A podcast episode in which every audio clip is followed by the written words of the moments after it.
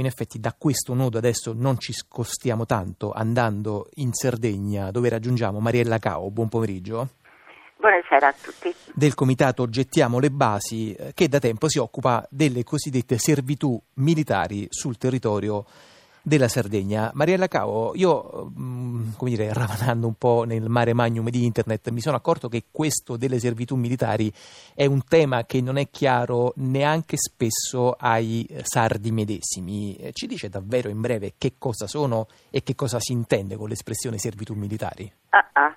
Allora, credo è un regionalismo definirle servitù, perché in effetti intese eh, la servitù è la fascia di protezione posta a tutela sia dell'impianto sia della popolazione.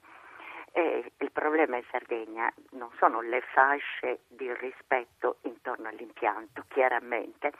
Il problema è il demanio militare, detto in altro modo, la polveriera è demanio, il terreno del signor Pinco Pallino che sta intorno è servitù, in quanto il signor Pinco Pallino non, può, non ha la piena disponibilità non può piantare alberi ad alto fusto, eccetera, eccetera. Quindi insomma sono pezzi eh, della, della, regione, del territorio italiano che sono... Allora, uh... allora dicia, sì, diciamo che il, eh, il, problema è la proprietà dello Stato mm, militare che in Sardegna è adibito prevalentemente a poligoni. La parola poligono è un po' neutra in italiano, rende meglio eh, la parola inglese bombing test range mm. o bombing test areas, mm. che è chiaro quello che significa. Quindi zona di, te- di test insomma, di, di, bombe, sì, di esplosioni. Da, area da, mm. da, sperimentazioni e da bombardamenti. Mm.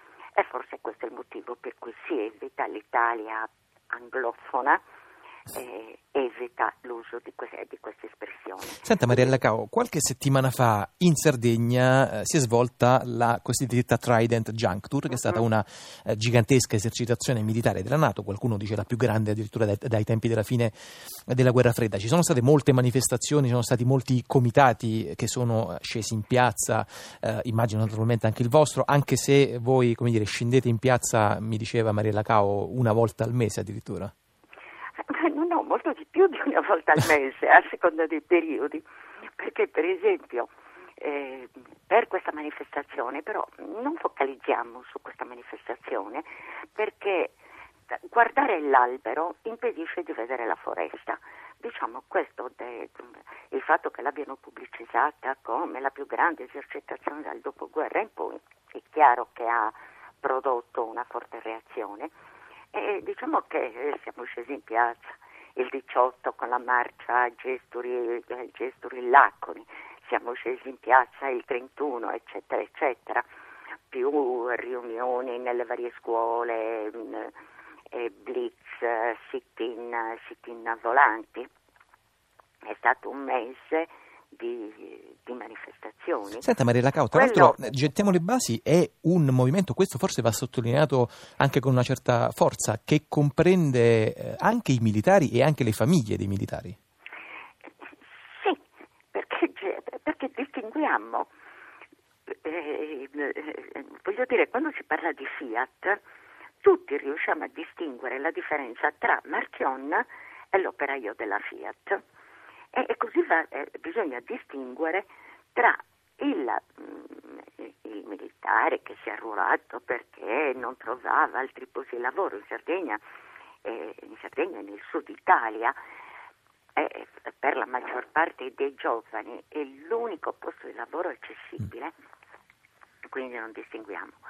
E distinguiamo tra i militari che sono usati come limoni da spremere, e una volta spremuto il limone viene buttato. Viene Noi lavoriamo molto con le famiglie dei militari, tantissime nostre manifestazioni le facciamo con le famiglie dei Tra l'altro diciamolo che appunto diciamo, la presenza appunto, all'interno del vostro movimento delle famiglie dei militari e dei militari stessi è dettata dal fatto che anche eh, se non ci sono, immagino, prove scientifiche eh, certe, ma c'è il forte sospetto che eh, i test appunto di tipo militare, l'esplosione di bombe, eh, proiettili che vengono sparati, ecco tra questo eh, e la salute ci siano appunto delle correlazioni appunto tra le sostanze utilizzate in ah. queste esplosioni e l'incremento del delle malattie, non soltanto nelle persone, ma tra l'altro anche negli animali, nei posti come, come Teulada, come, come Quirra. Maria Lacao mi conferma tutto questo.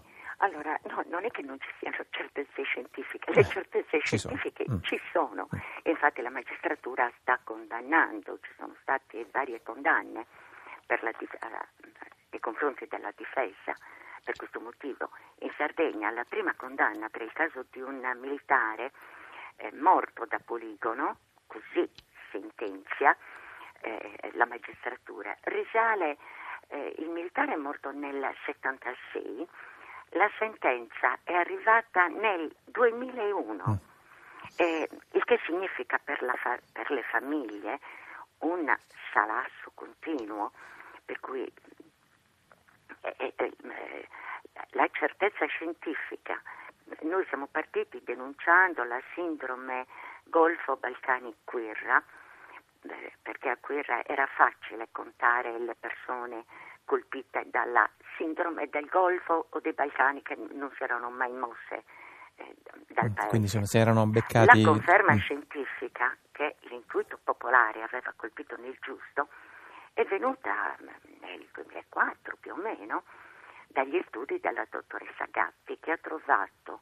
nei tessuti delle pecore malate e nei tessuti del- di alcune persone ammalate le stesse nanoparticelle trovate nei tessuti dei militari che erano stati nel, nel Golfo, nei Balcani, eccetera. Eh sì, questo tra l'altro è un tema, un tema che abbiamo raccontato, anche se dire, per motivi diversi, anche quando abbiamo affrontato qui a Zazà eh, negli anni scorsi le fasi più eh, virulente eh, sia dell'emergenza rifiuti e anche i temi relativi alla cosiddetta eh, terra dei fuochi. Ringrazio molto Mariella Cao, rimando al web per eh, raccogliere maggiori informazioni sul comitato eh, Gettiamo eh, le basi